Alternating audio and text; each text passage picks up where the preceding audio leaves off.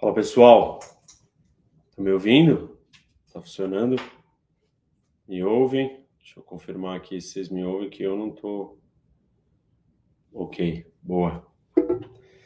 Tudo bem? Bom, passou alguns dias já que eu não venho aqui falar com vocês, né? Então vamos tratar do que interessa. É, mais de uma semana de guerra e tem uma série de coisas para conversar, uma, um monte de coisas para explicar. É, vamos tentar organizar isso daqui. Quem assistiu as lives nos últimos dias, ontem eu fiz duas, e nas duas lives de ontem eu falei um pouco de temas ou de grandes é, setores, vai, que é um jeito da gente organizar essa, essa conversa. E, e aí, então, eu quero trazer cinco é, cinco categorias para a gente tratar desse assunto. E a primeira delas é, é a questão da, da ofensiva russa.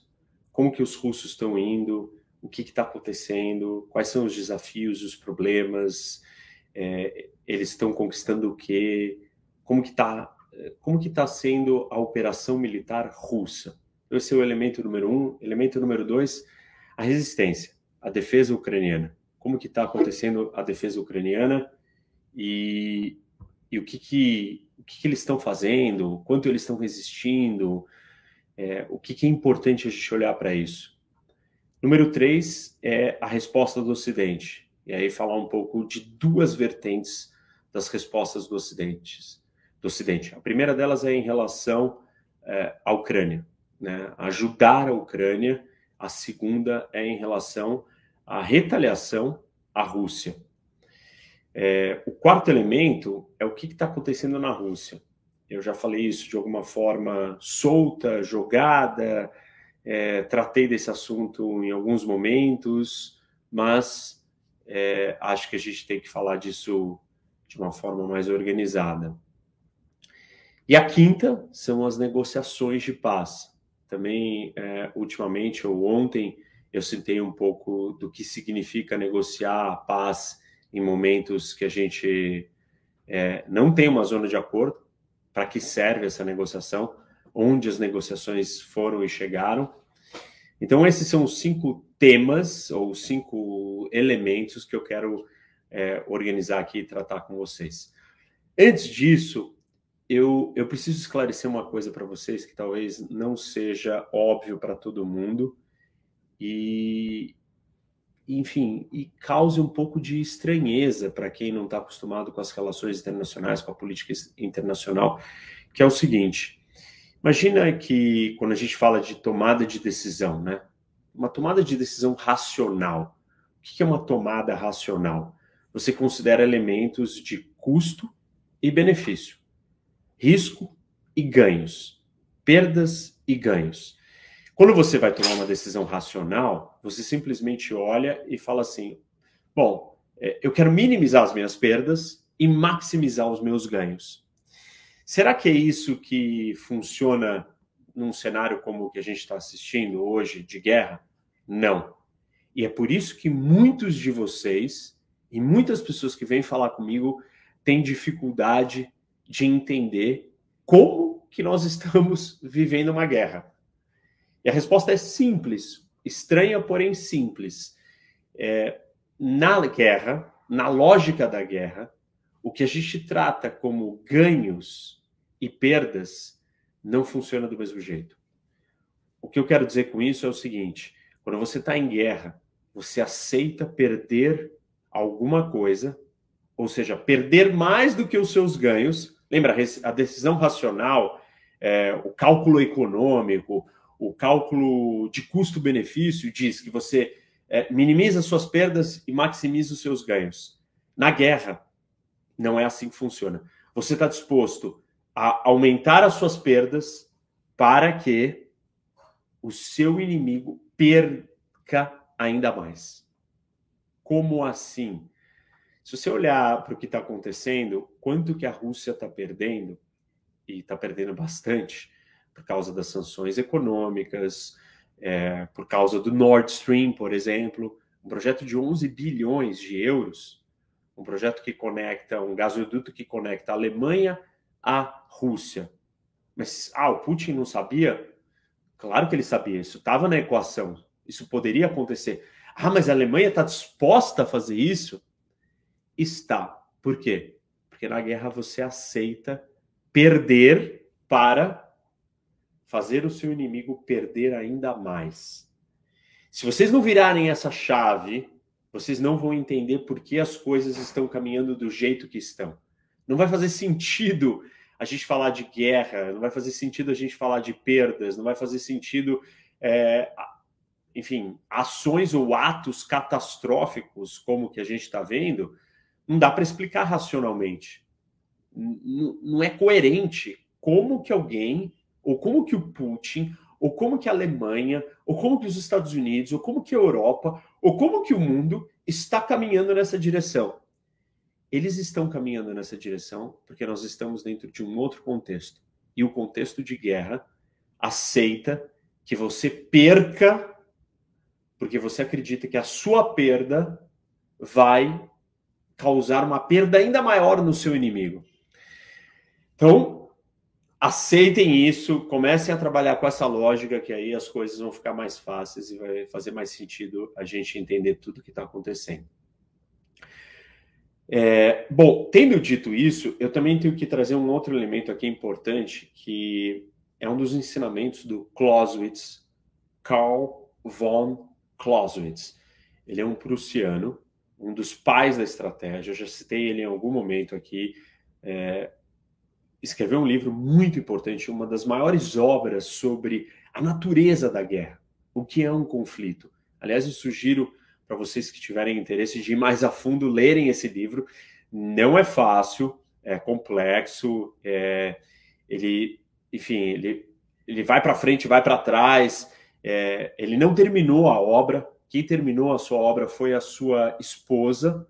É muito interessante é um dos livros mais importantes sobre, sobre guerra. Ele é um dos maiores pensadores sobre a guerra e a estratégia militar. Uh, o outro, com uma visão oriental, é o Sun Tzu, que vocês já devem ter ouvido falar, que escreveu O Arte da Guerra. Mas voltando para o Clausewitz, o Clausewitz ele traz um conceito que se chama The Fog of War. Fog é, é névoa, a névoa da guerra. E aí, é, quando ele fala da névoa, névoa da guerra, ele explica o seguinte: na guerra, tudo é incerto, tudo é difícil. Tudo que você imaginou que seria do jeito que você iria ser, acaba não sendo daquele jeito. O que, na verdade, é um pouco de como a vida funciona. Tudo que você planeja na vida, ah, vai ser desse jeito, eu vou acordar essa hora, vai acontecer assim, acaba não sendo assim. Por um conceito que o Clausewitz chama de fricção. Ele pega emprestado alguns conceitos de física é, do Newton e outros, e que ele transporta isso para explicação de guerra. Ele fala o seguinte, que a guerra, é, o que impera na guerra é um pouco da lei de Murphy. A ideia de fricção é igual ou parecida com a lei de Murphy. Se alguma coisa pode dar errado, ela vai dar errado. O que, que o Clausewitz está tentando nos ensinar? Que existe um elemento de incerteza dentro da guerra muito grande. E a ideia de fricção, você não controla, eu não controlo, e não tem nada que a gente possa fazer para evitar que a fricção apareça. A fricção é parte da vida. Você planejou uma coisa e a lei de Murphy vai operar, coisas vão dar errado, gente. Imagina uma operação militar onde envolve centenas de milhares de tropas, forças diferenciadas, infantaria, artilharia, é, força aérea. Você tem tanques, uma série de coisas que tem que ser coordenadas para agir ao mesmo tempo. Você tem inteligência, você tem o seu inimigo. Você não faz as coisas só por conta própria, sem levar em consideração o que o seu inimigo está fazendo. Por que, eu estou falando de tudo isso? Para trazer é, um elemento de cautela aqui na, nas minhas análises, nas análises de todo mundo. É, eu posso falar aqui para vocês uma coisa hoje e amanhã a guerra toma um rumo totalmente diferente. E por que isso? Ah, mas você não tinha dito que ia para lá? A guerra é um lugar onde a névoa da guerra, the fog of war, é muito presente, muito forte. As incertezas são gigantescas. Você não tem controle do que foi planejado, do que está sendo colocado em operação. É um combate, é um combate. As pessoas que estão ali estão lutando pelas suas vidas. Então está em jogo absolutamente a sobrevivência. As pessoas estão dispostas a irem é, além do esperado. Isso muda é, a figura de tudo, e claro, fora né, a questão do tamanho dessa operação e todas as coisas que eu estou tentando aqui descrever para vocês. Então, é importante a gente manter no nosso radar o elemento do, da névoa. Fog of War diz que a incerteza dentro da guerra é muito grande. É essa mesma incerteza que me traz, então, para comentar o primeiro ponto do, dos cinco elementos que eu citei para vocês. E o primeiro ponto é o quê? Exatamente a questão é, da ofensiva russa. Os russos não levaram em consideração ou não respeitaram essa névoa. Como assim? Eles acharam que a sua operação ia ser muito mais fácil, que eles iam poder avançar facilmente e iam conseguir ganhar muito terreno, muito território num tempo muito curto. Não foi isso que aconteceu. Por diversos problemas. Primeiro, pela resistência ucraniana, vou falar disso daqui a pouco, mas depois pela dificuldade de você fazer uma operação desse tamanho, num território tão grande, com, com uma população imensa. Nós estamos falando de mais de 40 milhões de pessoas num território gigantesco. É, e você trazer colunas, né, ou é, filas de tanques para atravessar o país inteiro, você precisa de combustível, você precisa de alimentos, você precisa de munição. E esse é um dos desafios da guerra. Quando a gente pensa num, num combate, se você não é capaz de suprir, de reabastecer as suas tropas nessa condição, você cria um problema logístico. Quanto maior for a distância, quanto mais longe for a entrada, e quanto maior a resistência você sofrer, mais você vai se deparar com esse problema logístico. Então, nós temos que trazer, assim, é, a questão é, do fog of war e do problema logístico. E dentro do problema logístico, eu quero trazer um outro elemento interessante é, dos estrategistas e do Clausewitz especificamente, que é a questão do ponto de culminação. É, e assim, quando você está em guerra, se você superestende o seu avanço, se você vai muito longe, se avança demais, muito rápido, você tem um problema. Por quê? você precisa trazer todos os suprimentos, a munição, a comida, o combustível. São carros, tanques, eles precisam ser reabastecidos. E você precisa trazer tudo isso na mesma velocidade com que você avança. E o Clausewitz nos alertou que quando você está na guerra, você tem que tomar cuidado para não avançar muito, para não cair nesse problema. O que, que ele sugere para você lidar com essa situação? Você tem que avançar devagar, consolidar os ganhos de território, trazer os reforços, suprimentos, e aí, quando você estiver sólido, aí você avança mais um pouco. Então, não dá para você fazer um, um avanço muito rápido, que era o que os russos planejaram fazer inicialmente. Eles queriam conquistar o mais rápido possível, com o menor número de perdas e problemas, é, as cidades. Só que isso não aconteceu. É, hoje a gente está tá vendo que eles estão tendo sucesso em umas duas ou três cidades, mas a capital Kiev é, tem uma fila de mais de 60 quilômetros de tanques e blindados russos que estão tentando chegar nessa cidade. E óbvio que isso é parte desse problema que eu estou descrevendo para vocês de logística, é, de suprimento, de trazer equipamentos e é, reforços para o front. E, e, essa é a linha, né, o ponto de culminação. Cuidado para você não avançar muito rápido, porque se você avançar muito rápido, a curva vai ser descendente. O seu inimigo, o seu rival, vai contra-atacar e você vai ter que recuar. E assim nós vamos ficar nesse é, avanço e recuo. E a gente tem vários exemplos na história disso. A Guerra das Coreias aconteceu isso muitas vezes. Na Segunda Guerra Mundial mesmo, os alemães, quando entraram dentro do território russo, sofreram as consequências desse avanço muito rápido é, somado com a questão do inverno, de estar tá dentro do território do inimigo, em larga, em larga escala, né, ou, ou muito fundo dentro do território do inimigo, isso causou um problema. Então, é, é comum, quando a gente fala de batalha e de guerra, é, as forças que estão no ataque não prestarem atenção no ponto de culminação. Esse é o conceito. Cuidado quanto você avança, porque vai ter uma curva de declínio depois do seu avanço, que significa um recuo, um retrocesso, uma derrota. A gente está assistindo isso em alguma medida é, no avanço russo em direção a Kiev. E esse é um dos pontos é, importantes do que, do que eu tenho para falar pra, aqui para vocês.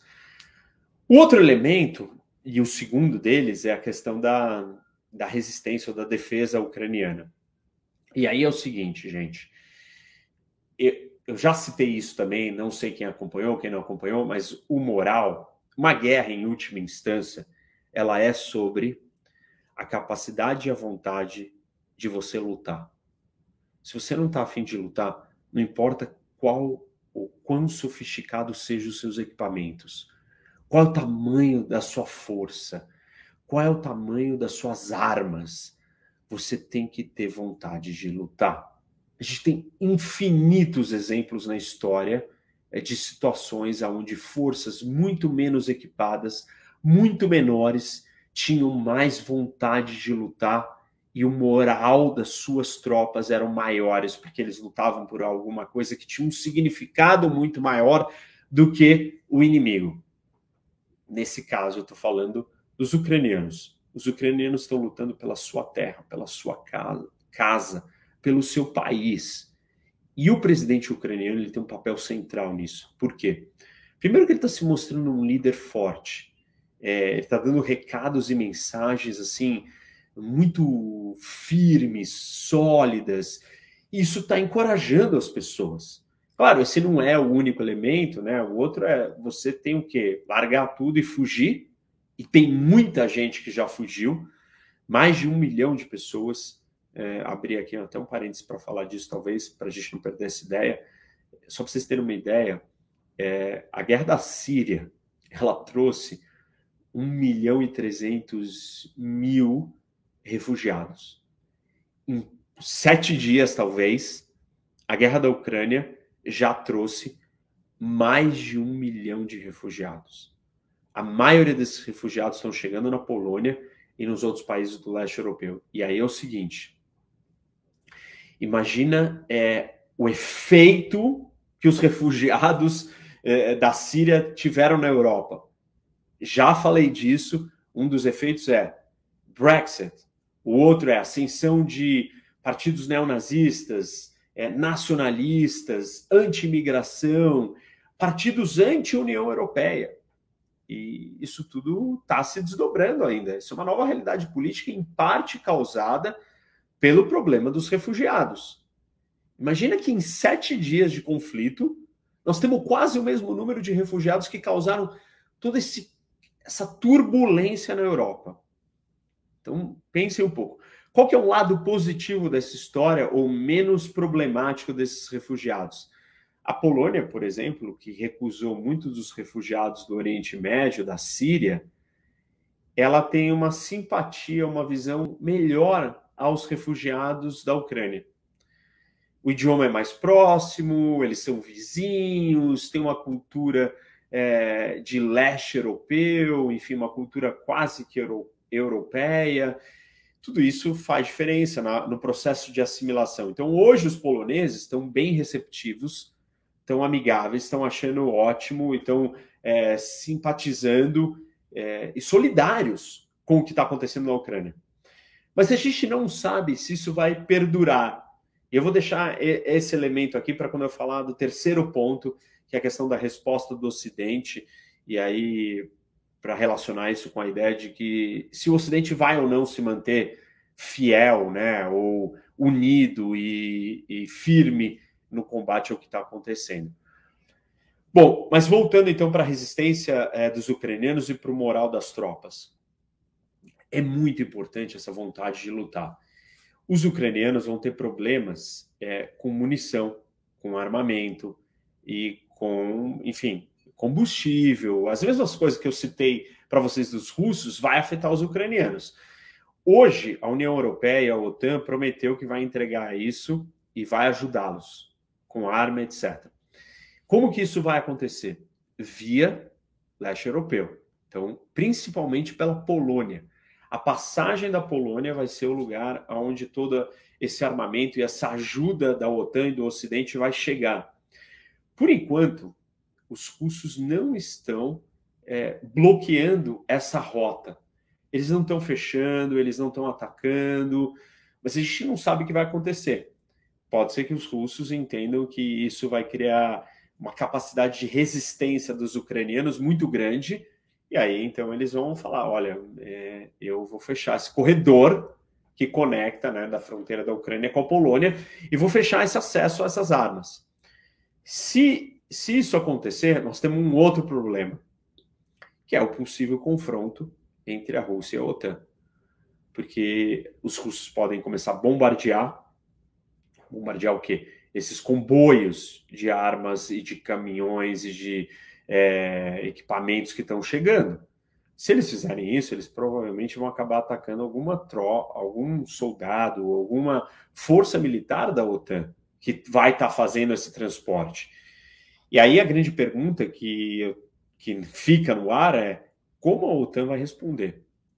Eu diria que a OTAN não vai é, se calar, né, ou não vai ficar passiva, dado o tamanho da ousadia e da agressividade que os russos vão estar no momento se eles chegarem até atacar um comboio envio de armas dessa natureza. Por isso que aí mora um dos problemas e tem a ver com a resistência ucraniana. Bom, falando um pouco disso, então vamos para o terceiro ponto, que é a resposta do Ocidente. O que, que aconteceu até agora? Primeiro que o Ocidente deu sinais assim é, chocantes, chocantes no sentido, no bom sentido de resposta dura, né?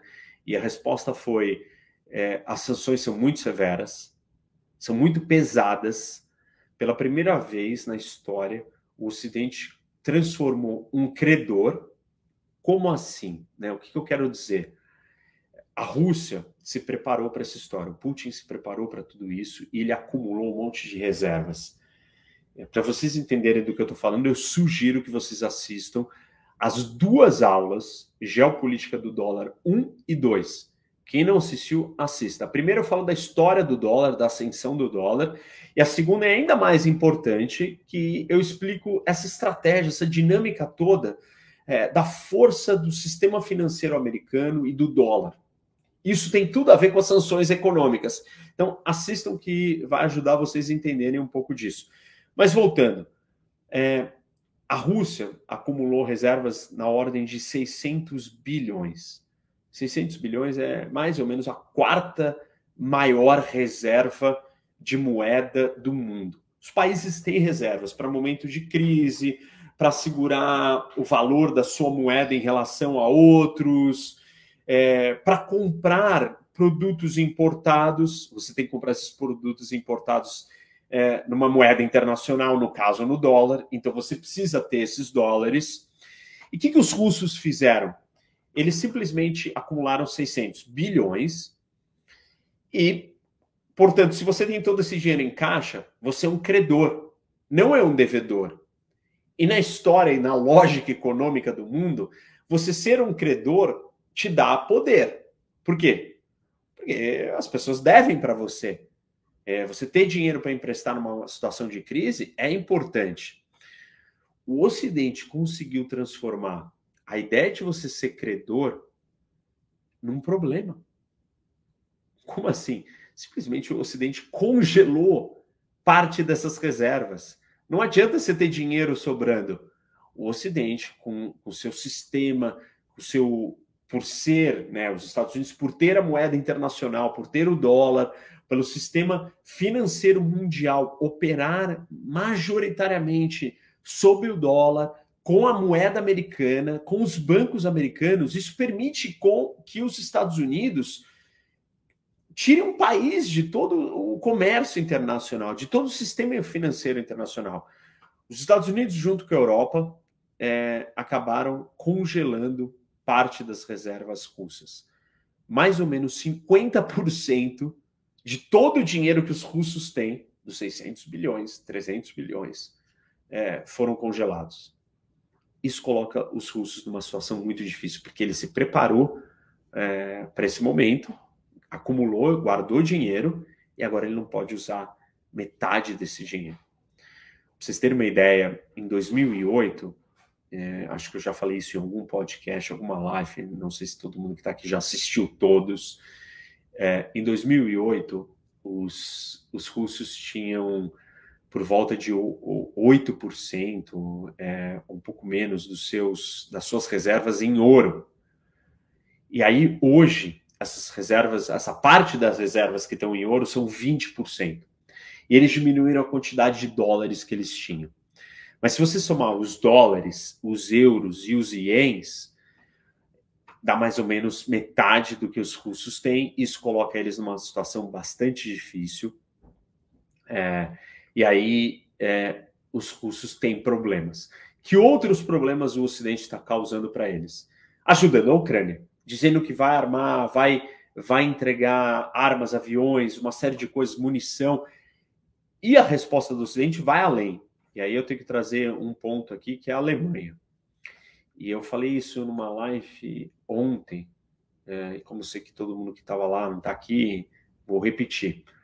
O objetivo pós-Segunda Guerra Mundial, com a criação de União Europeia, OTAN e a reconstrução da Europa, era três coisas.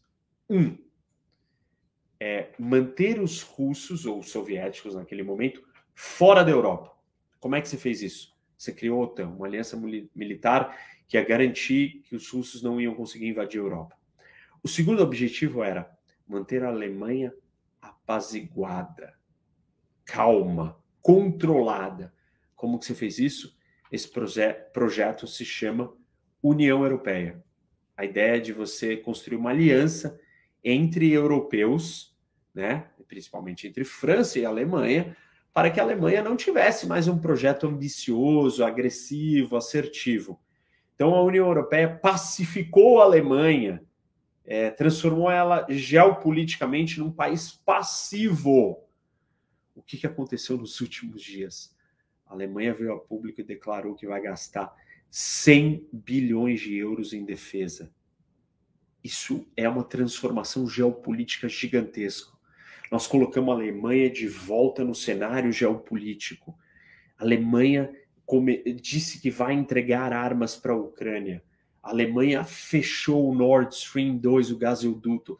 A Alemanha disse que vai começar a gastar em defesa, vai começar a se armar. Isso é muito positivo para lidar com o problema da Rússia.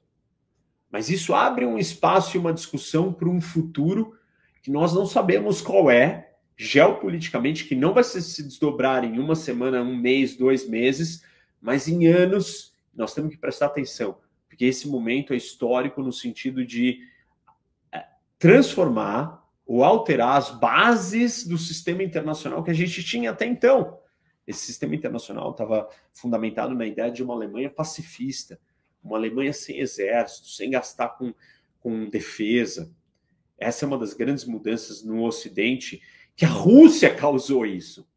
E aí é interessante a gente entender que os russos conseguiram unificar a OTAN e a União Europeia. A OTAN passava por uma crise existencial de qual é o seu sentido, né? Para onde eu vou, para que eu sirvo, quem sou eu, eu estou colocado, enfim, em, no meio de, de, uma, de uma expansão, e aí tem um pouco de argumentos né, que, que vocês devem ter ouvido aí que eu vou endereçar agora, que é, é mas por que, que a OTAN continua expandindo diante é, do colapso da União Soviética? A OTAN foi criada para conter o avanço soviético a União Soviética ruiu, e aí as pessoas estão falando, ou perguntando, alguns perguntam o seguinte, mas por que, que a OTAN continua existindo se a União Soviética não existe mais? Ou seja, supostamente a ameaça do outro lado não existe. O que, que eu tenho que fazer? Ah, vou abolir a minha, a minha aliança militar. O problema é que o fim da União Soviética não gerou uma Rússia pacífica, não gerou uma Rússia democrática. Ao contrário, é, é mais um modelo russo é, ditatorial, totalitário, expansivo, repressor. Então, o inimigo, ele não sumiu, ele não desapareceu. A ideia da gente falar assim, ah, mas por que, que a OTAN está expandindo? Isso é uma ameaça para a Rússia? Espera um pouquinho, isso daí é tirar do contexto. Quem é a Rússia? Ah, mas a Rússia não está invadindo ninguém. Como assim? 2008 a Rússia invadiu a Geórgia. 2014 ela anexou a Crimeia, uma parte do território é, da Ucrânia. A Rússia continua reprimindo a sua população. A Rússia continua perseguindo, Putin continua perseguindo os seus opositores, envenenando eles, mas matando, aprisionando aqueles empresários que não é, jogam e aceitam a cartilha do Putin. E você vira e fala para países como os países bálticos, como os países do leste europeu e como a Ucrânia, o seguinte: olha, é, não vai mais existir OTAN porque não existe mais União Soviética. Sabe o que eles respondem? Não, peraí, não existe mais União Soviética? Mas existe Rússia, dominada e controlada pelo Putin. Então, a realidade não mudou.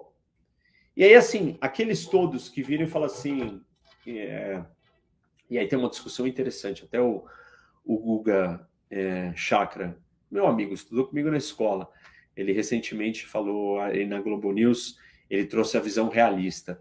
E o Casarões também fez um tweet recentemente analisando o conflito sobre, as, sobre três óticas diferentes de pensamento nas relações internacionais, né? Que é a visão realista, que é uma das que eu mais acredito e mais sigo e mais falo aqui para vocês, é, a liberal e a construtivista. E aí o Guga virou e falou assim: de acordo com a visão realista, é, a Ucrânia, enfim, é, não vai poder existir desse jeito. Não foi bem isso que ele disse, mas deu a entender que a Ucrânia é, ia ter que aceitar a força da Rússia, porque os russos estariam é, usando ou preocupados com a sua defesa, então eles iam se movimentar para, é, enfim, é, garantir que a Ucrânia não caísse nas mãos do Ocidente, não caísse nas mãos da OTAN e assim por diante. O que, que acontece com essa visão, né? É, eu não tenho problemas em olhar para o mundo pela ótica realista, e eu acho, inclusive, que é a que descreve melhor a realidade. O que, que a ótica realista nos explica? Ela fala o seguinte: os países vivem em anarquia, e eu falo isso para vocês toda hora. Eu falo que é cada um por si. Se é cada um por si, eu, eu preciso me amar, me armar, estar forte e ter amigos e aliados para me proteger. Então, essa é uma condição fundamental do mundo. Então tá. Então vamos aceitar que essa é a regra do jogo e não vamos fazer julgamentos morais de certo e errado. não estou falando, é a lei do mais forte. Então, a Rússia se sente ameaçada, ela vai tomar as providências dela. Tudo bem, a gente olhar para o conflito sobre essa ótica. Qual que é a resposta, então, da Ucrânia? Bom, eu quero me juntar à OTAN. E aí, então, a, a Ucrânia indicar, dizer, falar que ela quer se juntar à OTAN não é um problema é parte do jogo realista, pessoal. Porque no mundo realista, você tem a lei do mais forte. E se você olha para o seu vizinho e acha que ele está agressivo, assertivo, violento, vindo para cima de você, o que, que você vai fazer? Deixa eu chamar os meus amigos para se juntarem a mim e junto com eles eu vou me proteger. Porque se eu não me proteger, se eu não me juntar com a OTAN, eu serei dominado por aquele outro. Aqui tem uma situação interessante é, que se chama dilema da segurança. Eu olho para o meu vizinho e falo assim: esse vizinho é ameaçador. O que, que eu vou fazer? Eu vou me armar ou eu vou me juntar a aliados ou eu vou me preparar para o pior. Por quê? Porque eu estou olhando para o vizinho e eu tenho medo dele. Quando eu faço isso, eu, Ucrânia, imagina isso. O que, que os russos leem? Eles olham e falam assim: opa, a Ucrânia está se preparando para me causar problemas. Se eu não me movimentar logo, eu vou ter um problema grave. E aí, então, a Rússia começa a se movimentar. Quando a Rússia se movimenta, o que, que a Ucrânia sente? Tá vendo? Eu tinha razão. Eles estão vindo para me atacar. Eu preciso dobrar os meus esforços de defesa e proteção. Por que, que chama dilema da segurança? Porque o meu medo, o meu receio sobre você faz com que você reaja e a sua reação faz com que eu dobre ou fique ainda com mais medo. Isso é um, um, um, círculo vicioso problemático, por isso que é um dilema, por isso que é da segurança. E causa corridas armamentistas, e a corrida armamentista não precisa ser só uma corrida armamentista, pode ser o quê? É, me juntar a uma aliança. Não precisa eu comprar armas. Pode ser que seja comprar armas, mas pode ser eu me juntar a uma aliança. O que, eu quero é, aqui tentar dizer para vocês é que a gente pode olhar para a questão do conflito ou da guerra da Ucrânia com é, da Rússia com a Ucrânia e chegar à seguinte conclusão: ah, mas a Rússia está se sentindo ameaçada, certo? Então a Rússia se sente ameaçada e a pergunta que eu deixo para vocês é: e a Ucrânia? A Ucrânia não se sente ameaçada, sendo que ela já foi ocupada, dominada pelo Império Russo e pelo Império Soviético? Claro que ela se sente ameaçada. E o que, que ela vai fazer? Ela vai se preparar para o pior. O que, é se preparar para o pior? Por favor, alguém quer se juntar comigo? Alguém, deixa eu fazer parte da sua aliança? Deixa eu me juntar a vocês, venham me proteger. Eu quero estar do lado de vocês, Ocidente, União Europeia, OTAN. E isso é normal do jogo. Então, não dá para a gente olhar para a lente realista que diz que os países vivem em anarquia e que cada um por si, salve-se quem puder, seja forte, seja poderoso, garanta a sua segurança, porque ninguém vai garantir ela para você e só olhar isso do ponto de vista dos russos. Nós temos que trazer o ponto de vista da Ucrânia.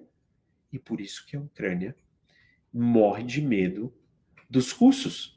Ela perdeu um parte do seu território em 2014, está travando uma guerra de insurgência e, e de rebeldes e de movimentos separatistas no leste do seu país desde 2014 nos anos 90 assinou um acordo com a Rússia que a Rússia não violaria a integridade territorial e a sua soberania e ela entre entregaria suas armas nucleares.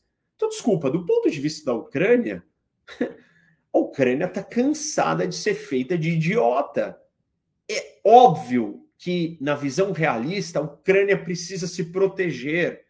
Então, não dá para a gente ouvir argumentos do seguinte, da seguinte natureza. Aliás, não estou dizendo que o Guga fez esse argumento. O Guga estava tentando explicar a questão inteira é, do movimento ou da, da escola realista.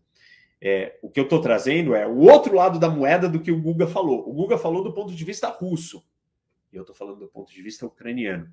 E tem muita gente aí dizendo: ah, mas a Rússia está se sentindo ameaçada, cercada, o Ocidente está chegando perto da sua fronteira. Eu mesmo já expliquei isso para vocês. Está. Mas a gente não pode olhar só para essa situação do ponto de vista russo. A gente também tem que olhar do ponto de vista ucraniano. E eu expliquei isso em vários podcasts, nos sócios ou no Inteligência. Eu falo, explico para todo mundo. Por isso que nós temos conflitos no mundo. Como é que você faz esses dois países olharem e terem segurança e garantia e confiança no outro lado de que um vai respeitar a sua integridade territorial, a sua segurança, a sua sobrevivência? E aí tem um ponto chave nessa análise. É muito mais fácil você acreditar numa democracia do que você acreditar numa ditadura, numa ditadura totalitária como a russa. E esse é o problema. Ah, por que isso? Existe uma das regras nas relações internacionais, um dos axiomas, talvez, uma das teorias mais fortes, que diz o seguinte: democracias não entram em guerra com outras democracias. Isso não é perfeito, existem exceções, mas democracias respeitam outras democracias. Ah, a guerra do Iraque não era democracia. Ah, a guerra do Afeganistão não era democracia. Ah, a Líbia não era democracia. A Síria não era democracia. Se você tem duas democracias, é muito difícil a gente ter um confronto militar entre as duas. Porque as democracias respeitam tendem a respeitar ou transpor as regras que elas praticam internamente para fora. O Putin e a Rússia não é uma democracia. É muito difícil para a Ucrânia, dados os elementos históricos, culturais e dos últimos episódios recentes, confiar na Rússia. Ou seja, a Ucrânia precisa se garantir. Essa é a visão realista. Eu acredito no realismo e olhar para o realismo só e explicar por que, que a Rússia está fazendo o que ela está fazendo e não levar em conta o que a Ucrânia precisa fazer para sobreviver. E o primeiro passo do que a Ucrânia precisa é se juntar à OTAN, sim. Se a Ucrânia sozinha, ela vai ter dificuldades de sobreviver ao lado de um gigante russo agressivo, assertivo, ditatorial. Enfim, saí pela tangente, falei um monte de outros conceitos aí, um monte de coisas diferentes para vocês. Quero voltar então para a nossa lista dos cinco pontos, né? Esse ponto era o do Ocidente, era o terceiro ponto. Vamos para o quarto ponto, que é a questão do que está acontecendo é, dentro da Rússia. É, e esse é importante. Por que, que é importante? Porque a Rússia é uma ditadura, como eu estou explicando para vocês. Como é que o Putin sobrevive? precisa fazer duas coisas. Ele precisa massacrar a população, ele precisa manter a elite econômica é, ali, a elite militar apoiando ele. Ele faz isso na base da força e na base dos incentivos. Se ele perder essa elite, a situação fica complicada, muito mais complicada do que se tiverem ou se a gente assistir protestos da população. Por quê? protestos é mais, mais complexo. Precisa ter muita gente que disposta a morrer e lutar contra as forças é, de uma polícia, de um exército armada e para tentar continuar derrubando uma ditadura. Isso é difícil de acontecer. Normalmente, é, os líderes caem com golpes de dentro. Então, quem são esse, parte desse golpe? Outros militares, outros rivais, oligarcas, no caso da Rússia, empresários, pessoas que têm é, muito dinheiro. E o que, que aconteceu nos últimos dias em relação a isso? Primeiro, a gente teve alguns protestos, mas nada ao ponto é, de deixar o Putin numa situação problemática.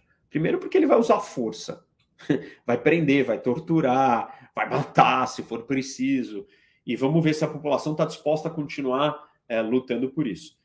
Do outro lado, do lado dos, é, enfim, dos da elite econômica, ele teve uma reunião com todos os grandes empresários do país, todos os bilionários. E aí aquele esquema, né? Aquela sala gigante, vocês já viram aquela foto é, do Putin sentado nessa sala, é, com aquela mesa enorme, ele isolado, distante de todos. Aliás, esse é um elemento interessante para a gente para eu comentar com vocês, que é o isolamento do Putin, mas depois eu volto para essa ideia, é, só não posso esquecer dela, que é o isolamento do Putin. E aí ele sentou com todos esses grandes empresários e falou o seguinte, ó, é, vocês estão perdendo dinheiro, né? Perderam um, dois, três bilhões, quer guardar ou quer manter um bilhão ainda? Então esteja comigo. Porque se você me abandonar, você perde tudo. O que significa isso? O Putin vai usar força. Ele vai aprisionar esses oligarcas, esses bilionários, vai expulsar do país, vão ter que fugir. Isso não é uma coisa muito simples, a não ser que eles se juntem todos, simultaneamente, em conjunto, atuem. E nós não temos isso agora, eles não têm os meios para derrubar o Putin.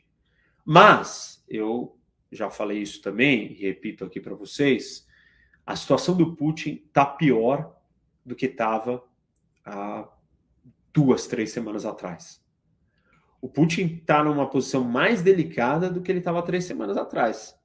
Ele estava muito mais consolidado no poder do que ele está hoje. Então, é, essa é, é algo a gente considerar. Bom, é, então, assim, não temos grandes mudanças dentro da Rússia, mas nós temos que prestar atenção e olhar o que está acontecendo. O quinto ponto são as negociações de paz. E a negociação de paz, normalmente, quando você não tem zona de acordo, o que é não ter zona de acordo? O que os ucranianos querem contradiz exatamente o que os russos querem. Como é que faz? Difícil, né? É, então, o que, eu diria para vocês? O único jeito da gente é, pensar em algum acordo hoje é um cessar-fogo. O que, que um cessar-fogo traz? Cessar-fogo é só um descanso. Quando não tem zona de acordo, você assina um cessar-fogo para você se rearmar, é, reorganizar, juntar suas tropas, repensar sua estratégia para voltar descansado. As duas últimas tentativas que tiveram de reunião entre os russos e ucranianos não deu em nada. E não vai dar em nada tão cedo. Porque a Ucrânia não vai virar e falar assim: tá bom, Rússia, pode ficar aqui controlando metade do meu território que tá tudo bem. Não, não tá tudo bem. Não tem para onde ir daí. Ah, então, é, não existe essa zona de acordo. Se tiver algum, algum tipo de cessar-fogo, é só porque um dos lados precisa de água, precisa descansar, precisa de munição, precisa de equipamento. Né? Então, acho que esse elemento não está na mesa também. Então, deixo ele de lado. Eu queria é, trazer um outro ponto aqui é, muito importante, que é a questão nuclear. Eu recebi muitas perguntas sobre isso. As perguntas são: é, existe a chance de uma terceira guerra mundial? Existe a, a chance de nós termos uma guerra nuclear? E eu tenho que trazer o Taleb, o Nassim Taleb. Ele escreveu um livro interessantíssimo que chama o Black Swan, ou o Cisne Negro em português. Não, não leia, ele não tem só esse livro, ele tem vários outros. É, Skin in the Game, é, Antifrágil. Os livros dele são muito bons. E o Black Swan é um evento que inesperado, com uma baixíssima probabilidade de acontecer, porém com um impacto gigantesco. Eu sugiro aqui é, o pessoal assistir, tem uma aula minha. Começo do canal eu fiz uma aula sobre risco, sobre o que é risco. É, assistam, vocês vão gostar. Eu explico um pouco da, dessa questão do risco. É, mas voltando, então, o que é o Black Swan, o cisne negro? É um, é um evento que tem uma baixa probabilidade.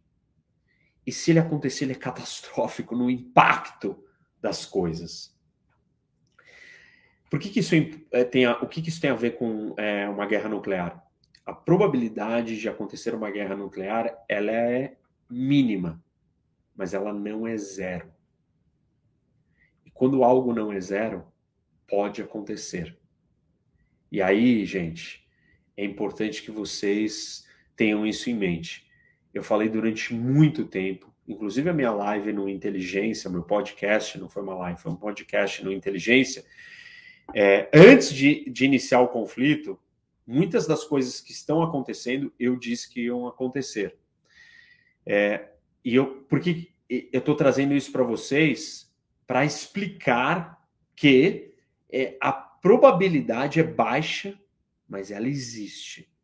Existe a probabilidade de nós termos uma guerra nuclear. Muito pequena, mas ela está aí. E eu estou explicando isso para vocês, para vocês entenderem amanhã depois, nossa, mas isso era impossível de acontecer. Não, isso não é impossível. É, é pouco provável, mas pode acontecer.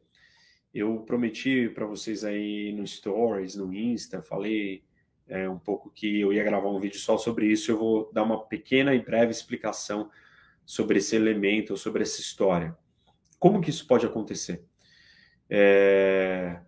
Por exemplo, o seguinte: uma das coisas é, que a gente tem que prestar atenção aqui é, é como que você usa uma arma nuclear e como que o Ocidente ou como que a Rússia pensa em usar uma arma nuclear. A gente tem que olhar para a doutrina nuclear russa.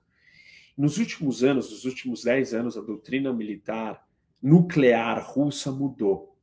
Antigamente, os russos tinham a seguinte lógica: nós só vamos usar uma arma atômica se a nossa sobrevivência estiver em jogo e se formos confrontados com uma força nuclear. Força nuclear e não uma força, é, enfim, é, convencional. E essa é uma diferença entre uma força nuclear e uma força convencional. O que é uma força convencional? Soldados, mísseis, tanques, tal. É, o que é uma força nuclear? É, o uso de armas atômicas. Os russos sempre tiveram como doutrina: eu só uso uma bomba atômica se eu for ameaçado com outra bomba atômica e se a minha existência estiver em jogo. Essa era a doutrina nuclear deles. O que, que aconteceu? A doutrina mudou nos últimos anos. Por quê? Uma série de episódios e situações. Guerra na Chechênia, ex-Yugoslávia, intervenções do Ocidente. Os russos olharam e falaram assim: hum, isso está problemático. É, a gente tem uma força convencional inferior à OTAN. Se a OTAN vier travar uma guerra com a gente em termos convencionais, aí a coisa vai ficar muito ruim. Então, é, o que que, o que que a gente entende disso? Os russos mudaram a sua estratégia nuclear e adotaram a seguinte estratégia: se é, eu me senti ameaçado por forças convencionais, eu cogito o uso de armas nucleares. Essa é a doutrina nuclear russa, gente. Vocês entenderem o que eu estou falando, porque espero que isso não aconteça, é, mas se isso vier a acontecer, é como, da onde que isso aconteceu? Estou aqui, estou explicando para vocês. Estou explicando para vocês o que está em jogo. É, e aí os russos falaram o seguinte: numa situação como essa, eu usaria uma arma tática. Uma arma tática. Existe uma diferença entre armas nucleares táticas e estratégicas. A arma nuclear tática é uma arma menor, de curto alcance, com uma potência menor, para ser usada onde? Dentro do campo de batalha. Não é uma arma que vai atravessar com um míssil balístico intercontinental explodir, destruir o outro país inteiro. É, é simplesmente uma arma menor. E aí, é, essa arma menor pode ser usada.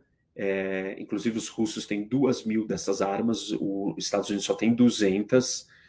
É, então, essa é uma situação onde a gente pode cogitar, pode imaginar é, o que está em jogo eu tô trazendo isso para vocês, para vocês é, estarem atentos, alertas e pensando, é, enfim, né, né, nas possibilidades.